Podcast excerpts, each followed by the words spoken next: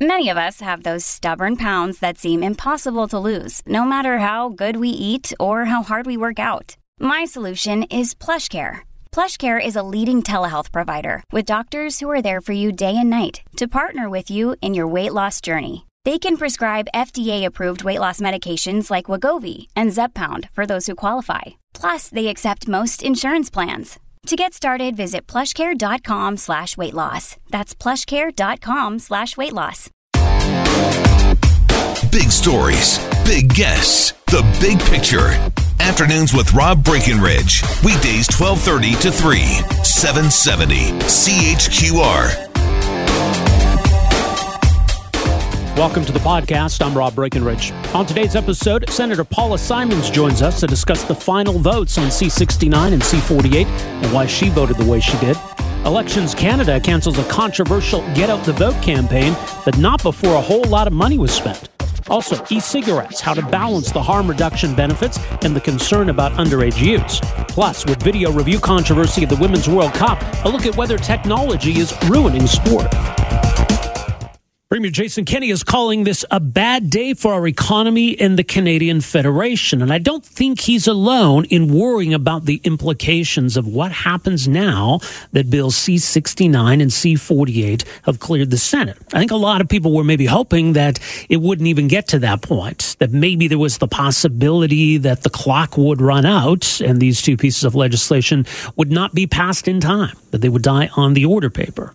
Now, that did not happen. So last night, the Senate voted to pass Bill C sixty-nine, although, and it should be noted, it is an amended C sixty-nine.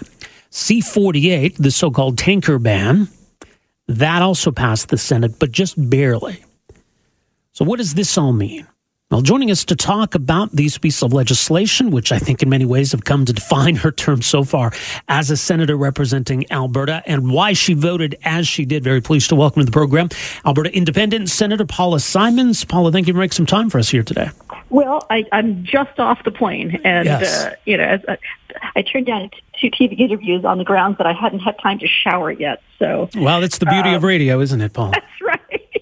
Okay, so let's start with C sixty-nine, because a lot of people are saying, oh, great, here we go. Paula uh, Simons, other Alberta senators, voted for this piece of legislation. Now, you had originally had some pretty serious concerns about C sixty-nine, so let's talk about your vote on that one. All right, so C sixty-nine, when it came to us, was, as the kids say, a hot mess. It was a deeply flawed bill, and I said right out the gate, like literally my first day in the Senate, you know, I asked questions about it. I would not be supporting it if it came back to us as written. Well, subsequent to that, I got put on the Energy, Environment, and Natural Resources Committee, uh, along with my Alberta colleague, Patty Labakan-Benson. And the two of us decided, since there were clearly not going to be the votes in the Senate to defeat the bill, that the best thing to do was, you know, in the immortal words of the Beatles, to take a bad bill and make it better. Mm-hmm. And so we were part of the committee that traveled the country, that uh, did hours and hours of interviews with experts. I mean, I took so many meetings with industry lobbyists, environmental lobbyists, First Nations lobbyists, and together in the Senate, we came up with an extensive package of amendments that re- pretty much rewrote the bill from top to bottom. We put forward one hundred eighty-seven amendments with the support of all parties, and we're not actually a party, we're a group, but with the support of everybody in the Senate. We sent one hundred eighty-seven amendments over, and the government accepted more than half of them. They accepted ninety-nine. Now, and they didn't just accept ninety-nine decorative amendments, as I think I've explained to you and your gang before. Mm-hmm. Uh, these were amendments that rewrote the bill from top to bottom. They were substantive amendments uh, that really dramatically changed the bill, and much for the better. And then what happened was that it's an election coming. I'm a nonpartisan person, and I'm not up for election, and I was a little naive about this. So, you know, I thought everybody would pat us on the head and say, great job, Senate, you fixed a bad bill. And instead, what the government said was, oh, no, no, we, we hardly took any of the amendments at all, because I guess they didn't want to admit, A, they'd had such a bad bill with eighty-nine amendments, or second, they didn't want environmentalists screeching that, you know, that they'd been sold out and that the bill had been gutted. So the government, like, right out the gate, was like, no, no, we hardly accepted any amendments. It's all fine. And then, of course, the opposition were like, no, no, they didn't accept any amendments. It's all decorative and, you know, there were no real changes. Neither of those things is true. Is the bill perfect? The bill is most certainly not perfect. Is the bill way better than the status quo C E A twenty twelve? You bet. And so it came to the final, final vote last night, and I thought, okay, uh, this bill is going to pass. That was never in doubt. Am I going to stand up and say, I defend the work that we did on this bill? I am going to tell Albertans that we took a crap bill and we made it loads better, and we made it significantly better than what we have now. Why would I vote against that? Right. Yeah, there, there's so. a lot of confusion, and you spoke to part of the reason why that is, is I think the government has its own vested interest in sowing some confusion about these amendments. I, I don't think most people could actually explain what each of these amendments are or know which were accepted and which weren't. And, and when you're talking about dozens and dozens and dozens of amendments, that's a real challenge. It is a real challenge because people said to me, well, the government didn't accept any amendments. ninety-nine amendments. It's almost unprecedented. And these are amendments that fundamentally changed the structure of the bill for the better, that depoliticized it, that sped up the process of approval, and didn't sell out the environmental interests. Because, you know, I, I speak for all Albertans. I'm, I'm interested in defending our core industries, but also in defending our environment and our First Nations. I mean, today is... You know, June twenty-first is, is Indigenous uh, Day. It's a day of reconciliation. So if we want to get projects approved faster, I mean, we just look at T M X. How not to do it is to not pay attention to Indigenous rights out the gate. What C sixty-nine will, I hope, do is allow proponents to engage constructively with First Nations right out the gate. And so this is, you know, this is one of the key changes that we made.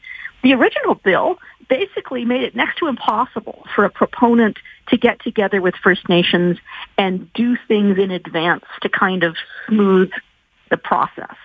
Um, it was forbidden to do anything that would change anything in a First Nations community, uh, whether that was social, environmental, you know, physical. And I said, that's ridiculous. You can't tell proponents that they can't come into a community and start working with people and building relationships. So that's a small thing that got changed, but that was one that that uh, that I thought was really important. A lot of concerns been raised over the amount of discretion that the environment minister would have as a result of C sixty-nine. Has, has that been addressed?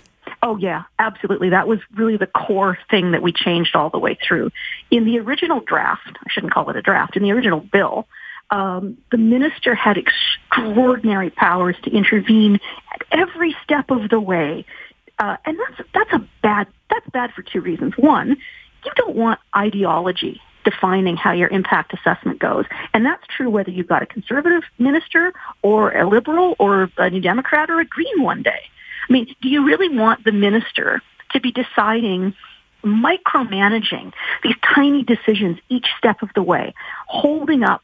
I mean, that was I mean that was going to cause huge delays, mm-hmm. but it was also going to cause huge undermining of public confidence in the system. If you think decisions are being made for political reasons, whether they're being made by a conservative or or a, or a progressive environment minister, I mean that's a bad that's a bad system. So we took a non-ideological approach, and we said, let's depoliticize things. Let's take out that ministerial right to interfere all the way through the bill. So we gave that power instead to the independent arm's-length expert regulator. Similarly, the existing law we have, C E A twenty twelve, has a pretty strict standing test for who can testify and who can't. And there were lots of complaints that that meant people who legitimately were affected by a project couldn't speak. The government took out all reference to a standing test, and then there were equally legitimate concerns that everybody would be able to come to speak. It would take forever to get through a process, and that local voices might get drowned out by out-of-town experts or lobbyists. So we came up with a compromise, which is again to say that the regulator has the power to decide the criteria by which people get to testify and how. So, you know, the regulator will be able to say, okay, you know, if you have a direct impact from this project, you can make a public intervention. If you're an out-of-town lobbyist, maybe you can't come testify. Maybe you can send us a written brief. Or, you know, maybe if you're an out-of-town activist, you can fill out a form online. So, you know, as I say, there were ninety-nine amendments. I got, you know, I got ninety-nine amendments, and, you know, perfect they are not, but um, but um, uh, well, here they, and let me ask they, you this they, way: they really do make big changes, because critics have called this the the no more pipelines bill. The argument being that it, it sets the threshold way too high, it causes uh, too much uncertainty that that no project would be able to get through this. Do you think under this amended C sixty-nine that it's not fair to call it that, that a pipeline project, and of course this applies to all other kinds of projects, but that a pipeline project could clear through this process? Well, let's, so let's take the second part of that first. It's really important to note that this is not a bill about pipelines. This is a bill about all kinds of infrastructure. So most of the projects that will come under C sixty-nine will be mining projects, uh, whether that's uranium mining or diamond mining or, or you know, uh, uh, any, any kind of mine operation. Uh, it will affect bridges, big roads over water. It will affect railways, airports, harbors. You know, all kinds of all kinds of infrastructure that's in the public, in the federal ambit. So it's important that we get a system that works for everybody.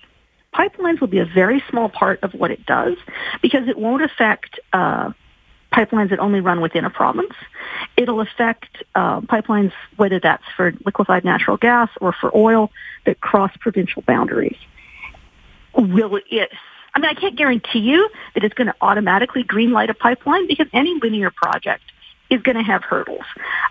Will it make it better than the current system? I think it will, because we only need to look at T M X to know that the current law, C E A twenty twelve, which was brought in by the Harper government, which politicized things and gave ministers, you know, way more power than they'd had before, uh, has clearly not worked. So, you know... Politics is an imperfect art form. So, you know, imagine me sitting in the Senate. I've got one vote out of one hundred five. I know I can't kill Bill C sixty-nine, so what's my best play? My best play is to fight like tigers to make it better, to fight for Alberta. And then when I get ninety-nine amendments, I, I think my best play is also not to then, you know, spit on that, is to say, okay, look, that was substantive.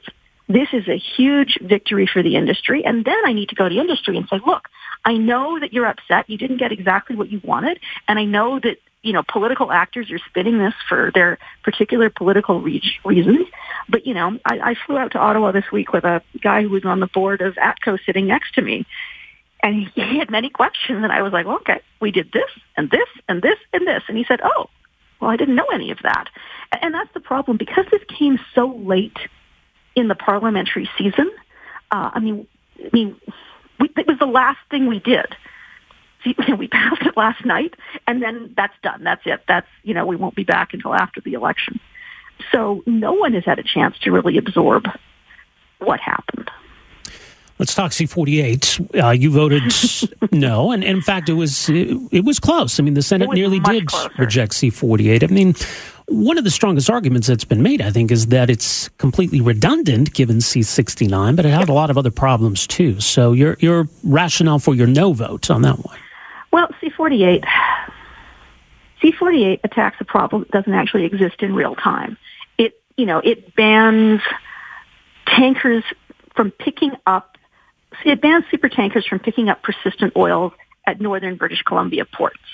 Well, there are no ports and no pipelines to which it applies. What it doesn't do is stop tanker traffic, uh, like American tanker traffic, from transiting through Canadian waters. Unfortunately, we have to hope that the Americans continue to abide by a sort of gentleman's agreement. Uh, it's a voluntary exclusion zone dealing with the president, who's not always a gentleman.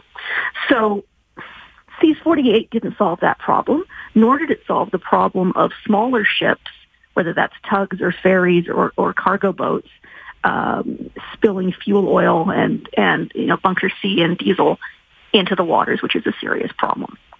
C forty-eight, in the meantime, you know, slammed, it was such a finger in the face of Albertans, because it is, it is the no more pipelines bill. It is a bill that says no pipelines to the sea. Mm-hmm.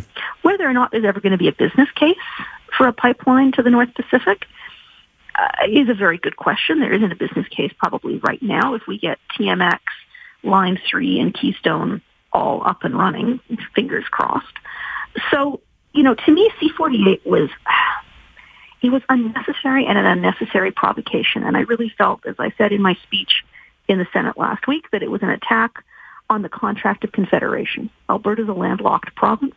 We need to depend on our neighboring provinces to get our goods to market. Uh, and it doesn't matter whether those goods are beef or canola or, you know, uh, legumes or oil.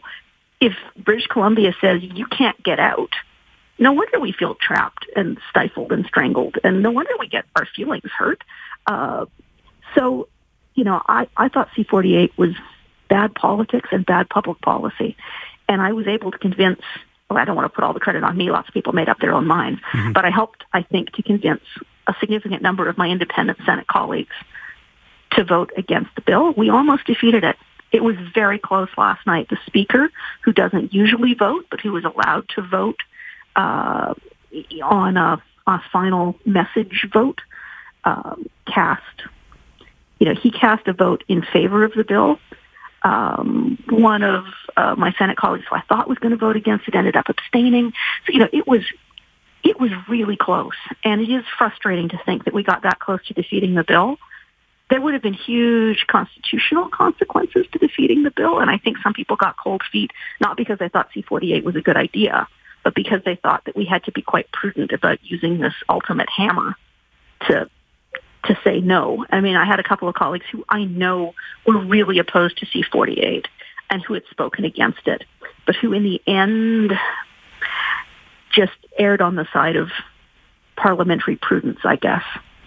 Well, yeah, and I, you know, and I do understand that. As much as this bill, I, I think, needed to be defeated, there, there is that dilemma, I think, that, that senators face, that if this was passed in the House of Commons, if there's some kind of a democratic mandate for yep. this, is it is it right for the Senate to get in the way of that? Yeah, because, you know, I think, you know, uh, and I think some of the conservative strategists are a little nervous about this, too, because let's imagine a scenario that Andrew Scheer might win the next federal election. I mean, I'd say the odds are about fifty-fifty right now. Mm-hmm. So Andrew Scheer wins, and you've got a majority of independent senators who've now been taught that they have the power to defeat government legislation they don't like. The conservatives might not like the logical consequence of of that form of thinking. Yeah. So um, it, it's, it's been a very interesting eight months for me in the Senate, let me say. Uh, but, you know, it's... It's very tricky because I really respect some of my Senate friends who in the end changed their minds and voted in favor of C forty-eight. I don't for a minute think that that was an easy decision or that they took it lightly. By the same token, I have to say that the fact that I voted against C forty-eight at every possible opportunity and spoke against it has in no way insulated me from people accusing me in very colorful graphic language, not to be said on family-friendly afternoon radio, um, involving various parts of my intimate uh, geography, uh, very interesting gynecological diction, um, screaming at me about C forty-eight and, and attacking my other Alberta colleagues. I mean, Patty Labicant-Benson also voted against C forty-eight, and you should see her hate mail from people who are like, oh, you know, you, expletive deleted, why did you vote in favor of this bill? And like, it doesn't matter how many times I say to people on social media, but but I didn't. I didn't vote in favor of this bill. Well, you're lying because I heard you did. Well, it's a matter of public record, so I appreciate you giving me the opportunity to say, yet again, I did not vote in favor of C forty-eight. It's bad public policy, and I've opposed it for a long time. Well, and, and we believe you, Paula. um, thanks for making some time for us here. Get, get a bit of downtime here, but uh, appreciate you doing this here today. Thanks. Uh, all, all of my gynecological parts, thank you for this opportunity. Okay, that's good. Thanks, Paula. Uh, Alberta Senator Paula Simons. Uh, so her thoughts on C sixty-nine and C forty-eight and why she voted as she did.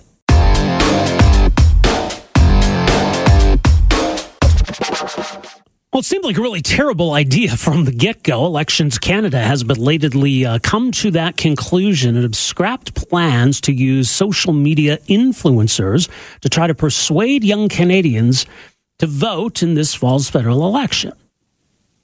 Right, and and I, I guess we can understand why they're focused on this issue. Young people tend to vote in smaller numbers. Elections Canada feels as though maybe they have a role to play in encouraging voter turnout.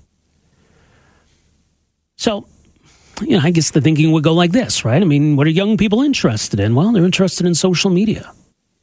Maybe these social media influencers could better connect with young people, encourage them to get out and vote. So there were thirteen people that were chosen for this campaign. And we're going to spend originally six hundred fifty thousand dollars on this campaign, writing checks to, to social media influencers, some of whom are doing pretty well for themselves. Well, it turns out that uh, many of these social media influencers are, are somewhat partisan themselves. And Elections Canada became concerned that this would be seen as a partisan effort, as opposed to a just a get-out-the-vote kind of effort. So they've scrapped the campaign. But they've already paid some of these influencers. Joining us to talk more about it, very pleased to welcome to the program Amanda Connolly, political reporter with Global News, who's been tracking this story. Amanda, thanks for joining us here today. Thank you for having me. Well, you got new details up at global news dot c a if people want to read more for themselves. But why did Elections Canada end up scrapping this program? So as you mentioned, the concern here really was the backgrounds of some of these individuals and some of the things that they have posted in the past. Again, none of them that we can tell so far have been explicitly politically involved with any of the main parties. But when you go back through their social media, you see posts around things like calling for a change of government in twenty fifteen, saying that they're proud of Justin Trudeau for having a gender-balanced cabinet, and things that, even if they're not specifically campaigning for any one party over the other, do suggest in some ways that there is a bit of a bias there towards certain candidates. And Elections Canada looked at that and said, after a lot of backlash coming out from the opposition parties here in, in, in, in Ottawa and on Parliament Hill, that this might be a little bit too risky of a venture to have coming out from an agency that is supposed to be, again, impartial and purely concerned with making sure that the elections can go off in a straightforward way with integrity. So it, it sounds as though they, they hired these influencers and then kind of vetted them, basically, as opposed to the other way around. Is that what happened? That seems to be the information that we're getting here so far. And again, we're, we're still learning a lot of the details as they come out on this. But what I've learned so far is that it was during the final vetting program, the, the final vetting process here, that some of these concerns began to emerge. But of course, by that point, they had already paid the thirteen influencers roughly three hundred twenty-five thousand dollars total among the thirteen of them out of that initial six hundred fifty thousand dollars budget for the video campaign. Now, we don't know how much each influencer actually got. Elections Canada is saying that they paid each of them different amounts, and they're not saying how much that actually was. But if you go ahead and break down three hundred twenty-five thousand dollars among thirteen influencers, that's roughly, if they were equal, about twenty-five thousand dollars each. So you're spending quite a considerable amount of money here for a campaign that now is not going to go forward, uh, and well, we're not going to be seeing the, the videos that we know here were actually recorded with these individuals. Right. So the, the three hundred twenty-five thousand dollars, then that represents about half of what was going to be spent, right? Correct, yes. And some of these are fairly well-known names, aren't they? That that these, these influencers, obviously they were selected because they have some profile, but the fact that we were prepared to to shell out thousands of dollars of taxpayer taxpayer money to these influencers, I mean, some of them are, are quite well-off, aren't they?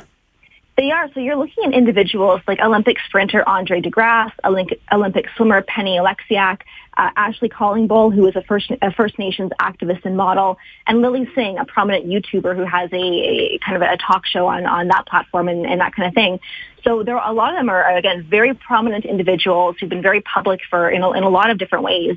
And you're really looking at here, I think, um, Elections Canada trying to kind of figure out what their role is going forward here. Of course, they've had a number of restrictions that were placed on them by the former Conservative government in terms of get-out-the-vote efforts lifted by the current Liberal government. And it looks like here, based on kind of what we're seeing from this, this campaign and how it was handled, that they're trying to find a balance in terms of how do you go forward with, again, trying to get uh, increased voter registration in groups that do tend to vote at significantly lower percent, uh, per- percentages or proportions, but also do that in a way that's going to avoid these kind of situations where the people that you're working with could be perceived as having partisan interests or at least uh, previous partisan remarks. Now, of course, the issue is that they're not going to be asking for any of this money back from the influencers because they've done their work, Elections Canada says. They've recorded the videos, they've been in, they've actually done what they were contracted to do. And the issue now is that after that was done, they're running into these issues that apparently were not flagged um, prior to them actually being brought in and paid to do this work.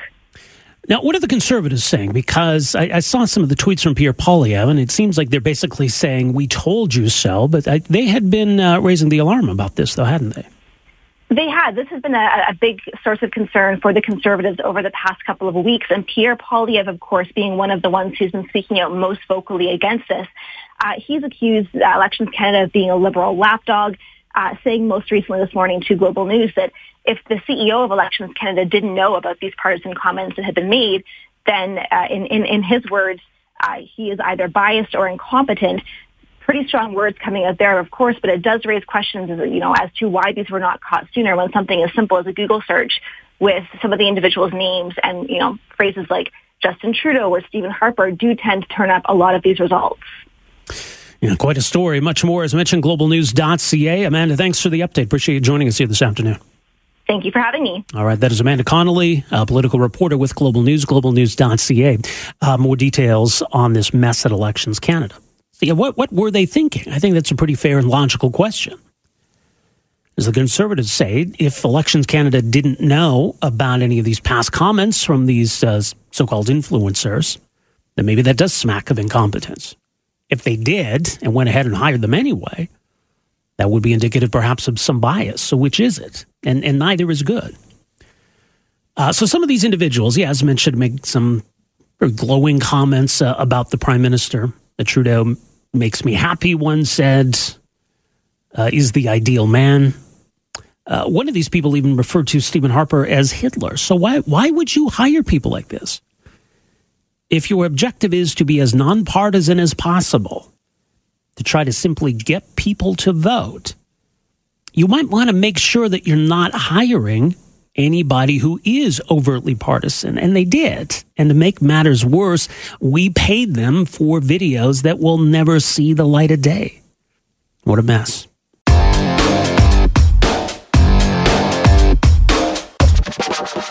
Some interesting stories this week concerning e-cigarettes. And so I felt it was worth revisiting this issue because I think this is an important area of public policy and, and how we're trying to balance, I, I think, different concerns. I, I think there is a lot of value in e-cigarettes as a harm reduction tool. Certainly, e-cigarettes are far less harmful than actual tobacco cigarettes. And so the health benefits of getting smokers off of cigarettes onto e-cigarettes, those are considerable. And I do think we need to uh, be encouraging that shift and to view it from a harm reduction point of view. On the other hand, we don't want young people starting the habit. We don't want young people using e-cigarettes. We don't want young people addicted to nicotine. So we intend for these products to be for adults, and we need to regulate them that way. Uh, of course, a lot of municipalities, a lot of communities have sort of lump the two in together and try to regulate them the same way, even though there's some obvious and meaningful distinctions and differences. In fact, news this week that the city of San Francisco has actually decided to ban e-cigarettes and leave the much more harmful product on the shelf, which seems really strange. But we do have this study out this week suggesting that in Canada, e-cigarette use by minors has increased substantially. And even a concern that that could lead potentially then to smoking increases in this age group. Is there a connection? Because we have had a lot of success in reducing teen smoking rates and overall smoking rates too. Uh, so joining us to talk more about these issues, very pleased to welcome to the program one of the country's leading experts on these matters, David Sweanor, adjunct professor in the Faculty of Law at the University of Ottawa, also advisory board chair with the Centre for Health, Law, Policy and Ethics at the University of uh, uh, Ottawa, longtime um, anti-tobacco activist. David, thank you so much for joining us here. Welcome to the program. Uh, very good to talk to you again, Rob. Well, let me just start with this story out of San Francisco, and I think it sort of represents some of the absurdity we, we do see around e-cigarettes and, and policy, the uh, the idea that we would ban e-cigarettes but leave tobacco cigarettes on the shelves. How strange is that? It's certainly pretty strange. I mean, if we look at this from the annals of, of public health, I mean, there, there's a famous story about dealing with uh, cholera in London in the eighteen fifties when Doctor John Snow, isolating cholera to a certain pump, took the handle off the pump um, so that people get their water from a well that wasn't going to give them cholera. What San Francisco is doing is sort of like saying, well, how about we leave the handle on the Broad Street pump but take it off all the other pumps? Yeah. You know, so the only water that's going to be available is something that has cholera. I mean, it, it just, it seems absurd, over the top. Um, we've seen other things like this from um, from California, and you know, it's it's really a concern when, you know, in the United States, over half a million people are dying every year from cigarette smoking. And we know that uh, it's the smoke that kills people. It's it's not the nicotine. And that vaping is one of the non-combustion alternatives that's going to be massively less hazardous. So to have a moral panic about the low-risk product, you know, they may as well be saying we're going to get rid of the clean needles in San Francisco. You know, mm-hmm. we're only going to have uh, the, the dirty, contaminated needles available for I V drug users. I mean, it's just... You know, I think it's a sign where, where people have gone off the rails that, uh, and this is one of the problems, if you have a moral panic, if you have people who see nicotine use more as a sin than a health issue, uh, we end up with, with policies like that. I think they're terribly counterproductive. Yeah, I, I think a lot of people would agree. Um, but, you know, there, there is legitimate concern about uh, young people and e-cigarettes, and they're, they're not intended to be for young people. We don't want young people getting hooked on nicotine. They are different from cigarettes, and I think you're right, we should be careful about uh, lumping the two together. But uh, how do we approach the question, then, of, of young people and vaping? Well, I think the same way as we approach just a tremendous range of, of other things, Rob, that every time we do something that, that has positive benefits, we have the risk of unintended consequences. So, you know, see, you come up with a pharmaceutical product that can cure a whole lot of uh, disease, but in some people it might cause problems. What do you do? Uh, if you have uh, seatbelts in cars, it'll save a tremendous number of lives, but some people might get trapped in their seatbelts, uh, not be able to get out before a train hits the car or something. What do you do? We ran into this with airbags, that they can save a lot of lives, but some of the early types of airbags, if someone was small of stature sitting in the front passenger seat, they could be injured because of the impact of the airbag. So we... we constantly look at these things if we're being logical and say, what can we do? Um... You know, I think we can take uh, some solace in, in Canada that though there's a reported increase in vaping among young people, it appears to be almost entirely experimental. You know, these are people who are, are trying it. They may have tried it a couple of times in the last thirty days. There is very little regular use and almost none among never smokers. So it's less than one percent of never smokers have tried vaping fifteen or more times in the last month. Um, And so I think that's that's good news. The U K has done an even better job, and I think we could learn from what they've done in the U K that has encouraged vaping among smokers, but we're not seeing an uptake among young people or non-smokers. And and I think that, you know, there are policy things that we can do, in, including telling people the truth about what these products are about. You know, let smokers know why they should be using it. You know, probably the thing that would be most discouraging of a young person finding uh, using the product is knowing that their, you know, their their aunt or their uncle is using that product, uh, or that, you know, us old people are using it. Right. Uh, and tell people about it. Uh, but the idea of saying we'll make it illegal to give people accurate information about low-risk products, and then we'll be surprised when people aren't using them properly. I mean, is you know, it, it's absurd, but it's entirely expected. It is. And, and I mean, it speaks to the challenges around marketing, too, because we, we do want to, to make sure that, that adult smokers are aware of these products, aware of, of the health benefits of, of making the switch. But, you know, marketing can be used in a lot of different ways. And I know there's a concern that that it's it's maybe being marketed to young people. Yeah, there's there's concerns about that. And, and that's certainly something that, that we can Uh, look at. There are actions we can take. I mean, we do that on other products. You know, if you're marketing alcoholic beverages, um, you, you better not be marketing them to, to young people. Yeah. I think there's been more hype about young people, and there's also the, the problem of uh, social media, young people uh, sharing stuff themselves. Uh, and, and part of that is probably a reaction to people saying you shouldn't do this. Um, it would probably make much more sense if we were just very clear about the huge advantage to vaping if you're a smoker. Uh, rather than, you know, San Francisco might be crazier than here, but we still have rules that say that if you're running a vape shop, you're not allowed to tell people that your vaping products are less hazardous than their cigarettes. I mean, that's crazy. Uh, and with some of the low-risk alternative products, it would be illegal uh, for a manufacturer to tell people truthful information about relative risk. I think that goes way over the top. I think that we should be encouraging truthful information. We should be encouraging the information that, that can literally save about one hundred twenty lives a day in Canada that people are now losing from cigarette smoking. And we should come down like a ton of bricks on people who uh, misrepresent products or uh, market them in ways that cause harm. There's another question in all this about the the gateway effect, and certainly there's been evidence suggesting that it's it's not there, that as e-cigarettes have become more available, smoking rates have continued to decline.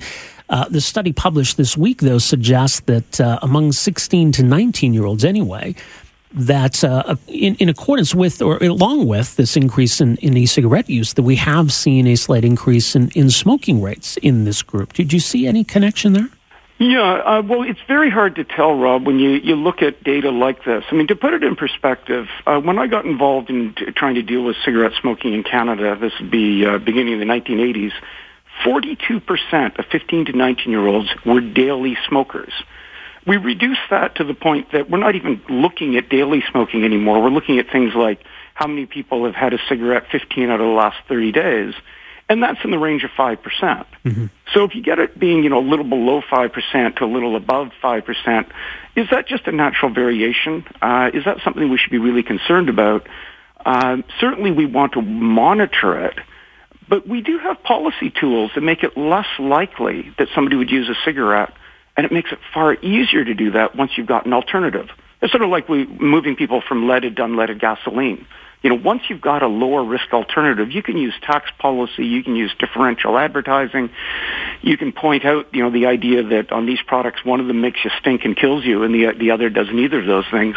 Uh, so there, there's many things that we can do to make it very unlikely that the gateway will move people to the more expensive, smelly, or deadly product, uh, and that the gateway works the opposite way, that it takes people who are smoking cigarettes, encourages them to move to a product that is far less of a risk to them, no risk to the people around them, doesn't make them stink, and costs them way less money. Yeah. I mean, that's, that's quite uh, quite an advantage to these products. And I, I think that as we're seeing in other countries, we can reduce cigarette smoking very, very rapidly if we take a sensible approach towards substitution, you know, which we've done with a tremendous range of other goods and services. You know, once we know that we've got something that's less hazardous, if we can reduce a risk, we should. And we have a long history of being able to do this. You know, we don't have people dying uh, from eating canned goods now. They're they're not getting the sort of snake oil pharmaceutical products we used to have in the nineteen thirties. We we have uh, automobile death rates that are a tiny fraction of what they were just a few decades ago. You know, airplanes don't fall out of the sky the way they used to. Fire deaths are massively reduced because we keep moving to lower risk alternatives to the extent that we can. And we have the ability to do that. The technology is there. We just need to use policy in order to essentially make cigarettes history. Go to the point that we read about cigarette smoking in history books, not in, in medical uh, textbooks. Right, and that, that's why so much of this policy approach seems backward to me. I mean, I don't know that banning cigarettes is the answer, but it would at least make more sense if San Francisco banned tobacco cigarettes as opposed to e-cigarettes. If we're concerned about young people smoking cigarettes, let's raise the age for tobacco to twenty-one. Let's increase tobacco taxes, right? Why, why are we focused on e-cigarettes if it's cigarettes that we're worried about? Yes, well, I, I mean, I totally agree, Rob. It's... Uh, Uh, it's absurd. And if you look at what we've done with various other things, I mean, this would be like saying in the in the nineteen sixties, you know, you can keep the cars that are unsafe at any speed, according to Ralph Nader, but we're going to ban the Volvos. Uh, you know, why would we do that? That, you know, we'll keep the snake oil products, but, but we'll ban the science-based pharmaceuticals. Uh, you know, we we will allow operations to be done in hospitals, but only with unsanitary uh, uh, uh, equipment. Uh You know, we, we move in the other direction if, if we're being rational. And the opportunity here is just extraordinary because we now have a range of products that can deliver the nicotine that smokers need or want at a, a, a level of risk that's a tiny fraction of cigarettes, with the ability for that technology to get ever better, to get people off the smoke, and then to the extent that they're, they, they want to, to get them off the nicotine as well. So we, we have the makings of a breakthrough. We're, we're already seeing it in many countries. You know, about a third of the Japanese cigarette market has disappeared in three years because of substitution. Uh, Norway has reduced uh, cigarette smoking by half in ten years because of substitution. Iceland's reduced it even more, and again, because of giving people alternative products. The U K has reduced cigarette smoking much more rapidly than other countries because it's embraced vaping. It's encouraging people to move. And we're seeing even in the United States, which, you know, has silly policies trying to discourage vaping, but the public's picking it up. And we're now seeing from Nielsen data that U S cigarette sales are falling far more rapidly. And it looks like products like Juul that are, you know, being demonized by a lot of people who are, you know, abstinence only, have captured about seven percent of the U S cigarette market already in a very short period of time, you know, coinciding with this very rapid decline in, in cigarette sales. And I think that's the sort of stuff to celebrate, to to say, how do we get more of that? You know, how do we get more adults off cigarettes? And at the same time, we want to avoid the unintended consequences of young people using them. But my gosh, you know, it's it's the the, the parents, the uh, the grandparents, the coaches, the teachers of those kids who are dying. And and most of them are saying, I wish I didn't smoke. We now have products that could meet their needs. But when we do uh, uh, consumer surveys, we find most smokers have no idea how much lower the risk is by switching to products like vaping. So surely step number one is tell them the truth. Uh, the biggest breakthroughs we've had in public health really come from, you know, two simple things. You give people enough information to make an informed decision, and you give them the ability to act on that information. And amazing things happen. And we now have the ability to use, you know, some nudges as well, like differential taxation, availability, et cetera. But I, I think that we could get rid of cigarettes very, very quickly if we took a rational approach. Um, the the moral panic about what if a young person uses this strikes me as like somebody screaming about people who get sick going into hospital. Yes, yeah, some people do, but overall hospitals are a really good thing. Um, We want to do things to reduce the uh, transmission of disease or an injury in a hospital, and we do. But we don't close them down because some people have been getting ill. We we took, take a, an unintended consequence, and we, we rationally deal with it to say, how can we limit this while maximizing the gain that we can have? And when you're looking globally at seven million deaths a year from cigarette smoking, that's twenty thousand a day, one hundred twenty of them in Canada, uh, every day. And it's because of a dirty delivery system. It's people sucking smoke into their lungs, you know, to, to get their nicotine. If, if we got caffeine by smoking tea leaves, we had the same problem. Yeah.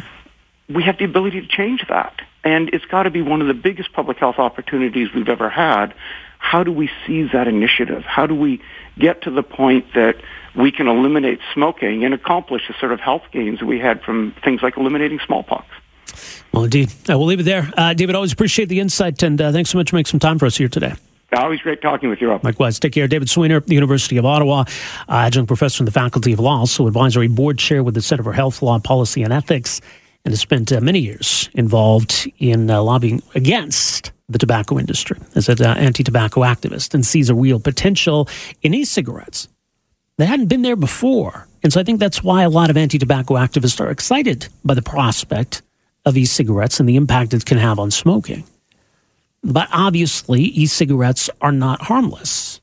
And there are concerns about the use of e-cigarettes. Obviously, if someone's going from not using either to vaping, that's potentially a concern.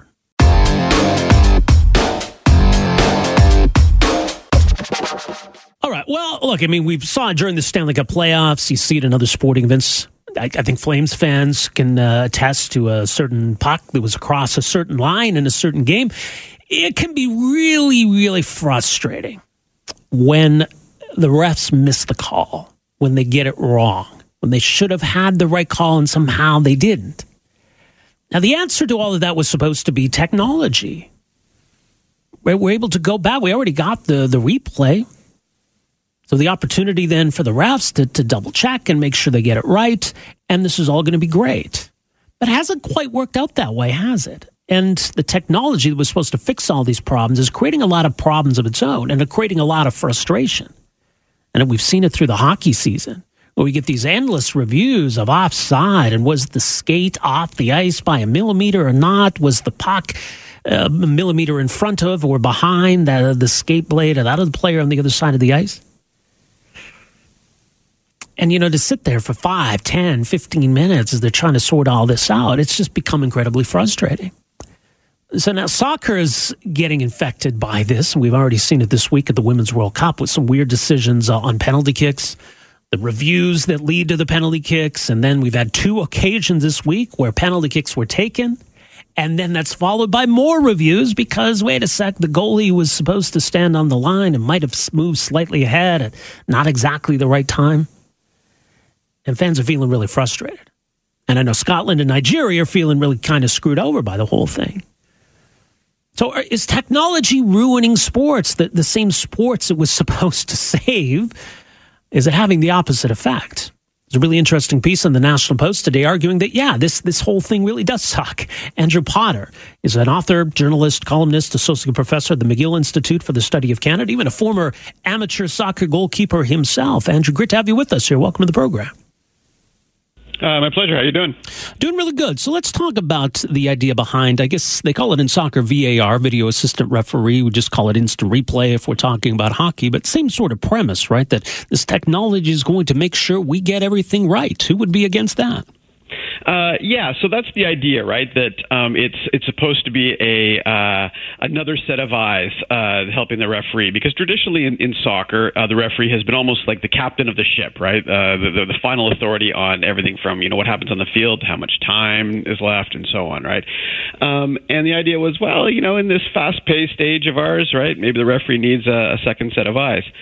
And uh, what it's turned into is basically just this uh, this digital surveillance overwatch system where uh, basically nothing happens on the field that the referee doesn't sort of stop, put his or her uh, you know finger to her ear and wait while someone in the video booth is communicating. And, and no one has any idea what's happening, right? Um, there's a couple of symbols they use, these hand gestures they use to tell you sort of what they're doing. But uh, no one really knows what's being called, why, what, what's being looked at. And it's it's it's basically, it's slowed the game down, in my opinion, and really uh, made made for some various dubious results.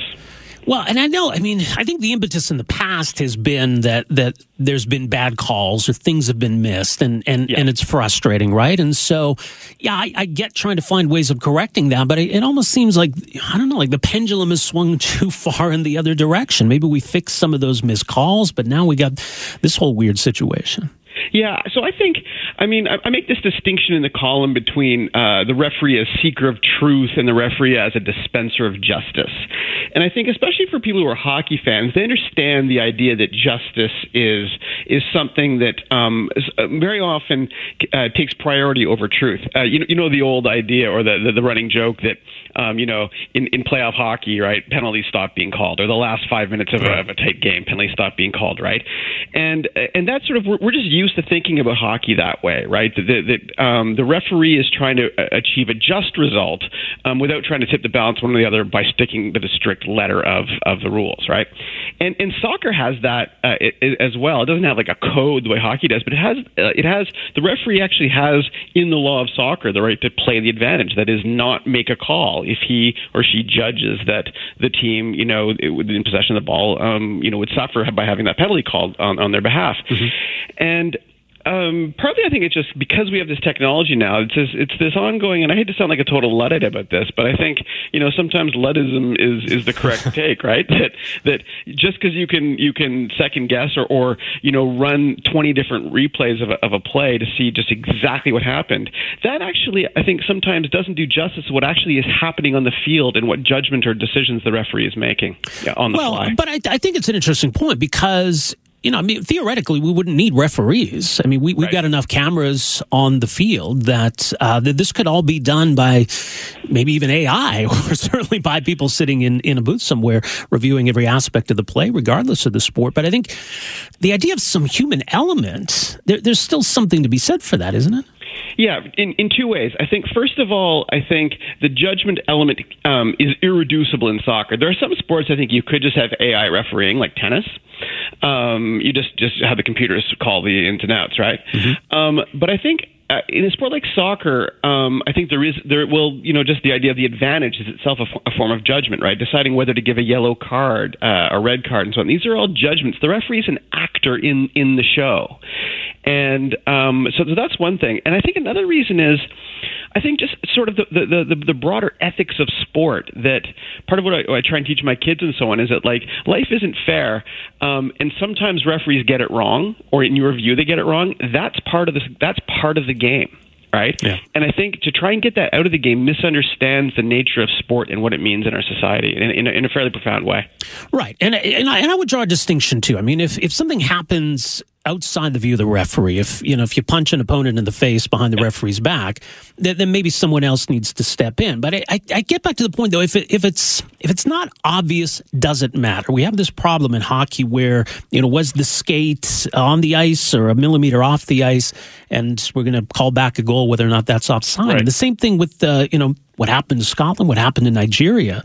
Yeah. You know, was the goalie off the line as the shot was being taken, right before the shot was being taken, and you got to slow it down and review it a hundred times?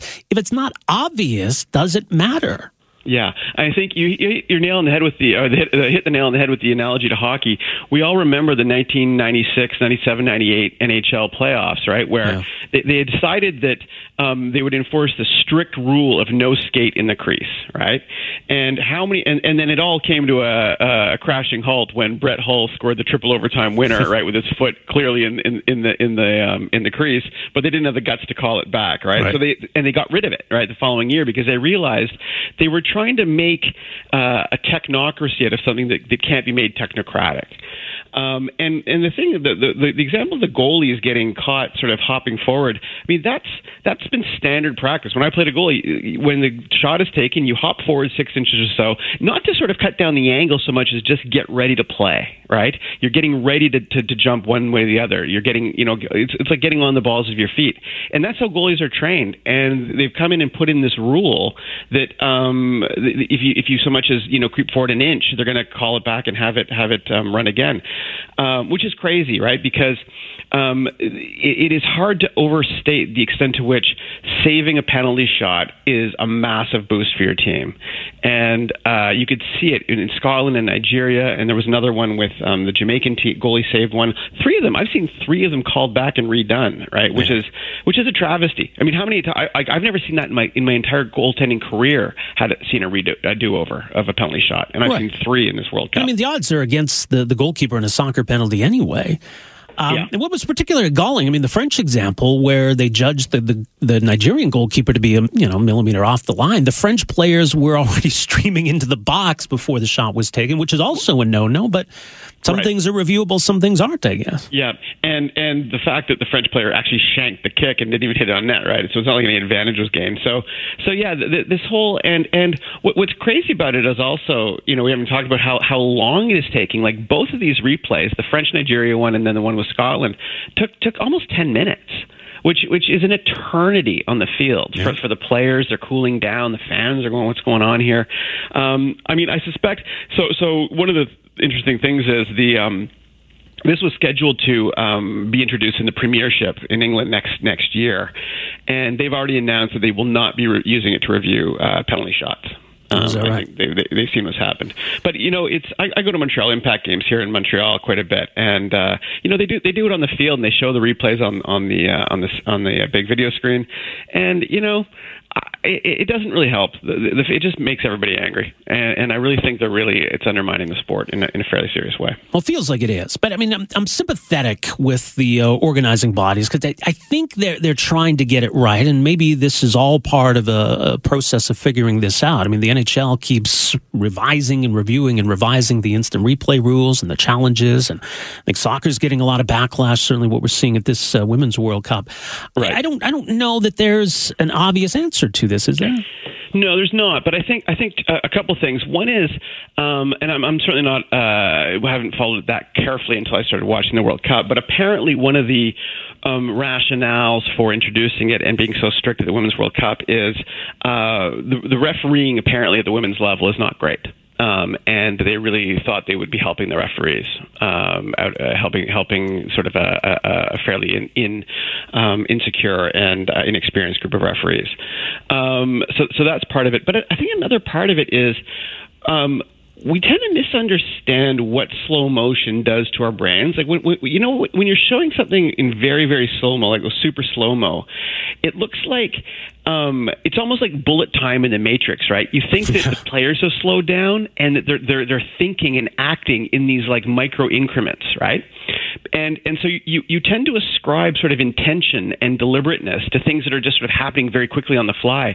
And I actually honestly think like I'd like to see someone write something interesting on this because I, I think the referee is a better judge of something that happens at at full speed in real time than they are watching it on a video replay. Because I think in the video replay, it screws with your understanding of what the play, what's going through the player's mind. Yeah, that's an interesting point. Well, the debate will continue, no doubt. Uh, your piece is up, as mentioned, at national post dot com. Andrew, thanks so much for making some time for us here today. Appreciate this. Yeah, it's my pleasure. Have a good day.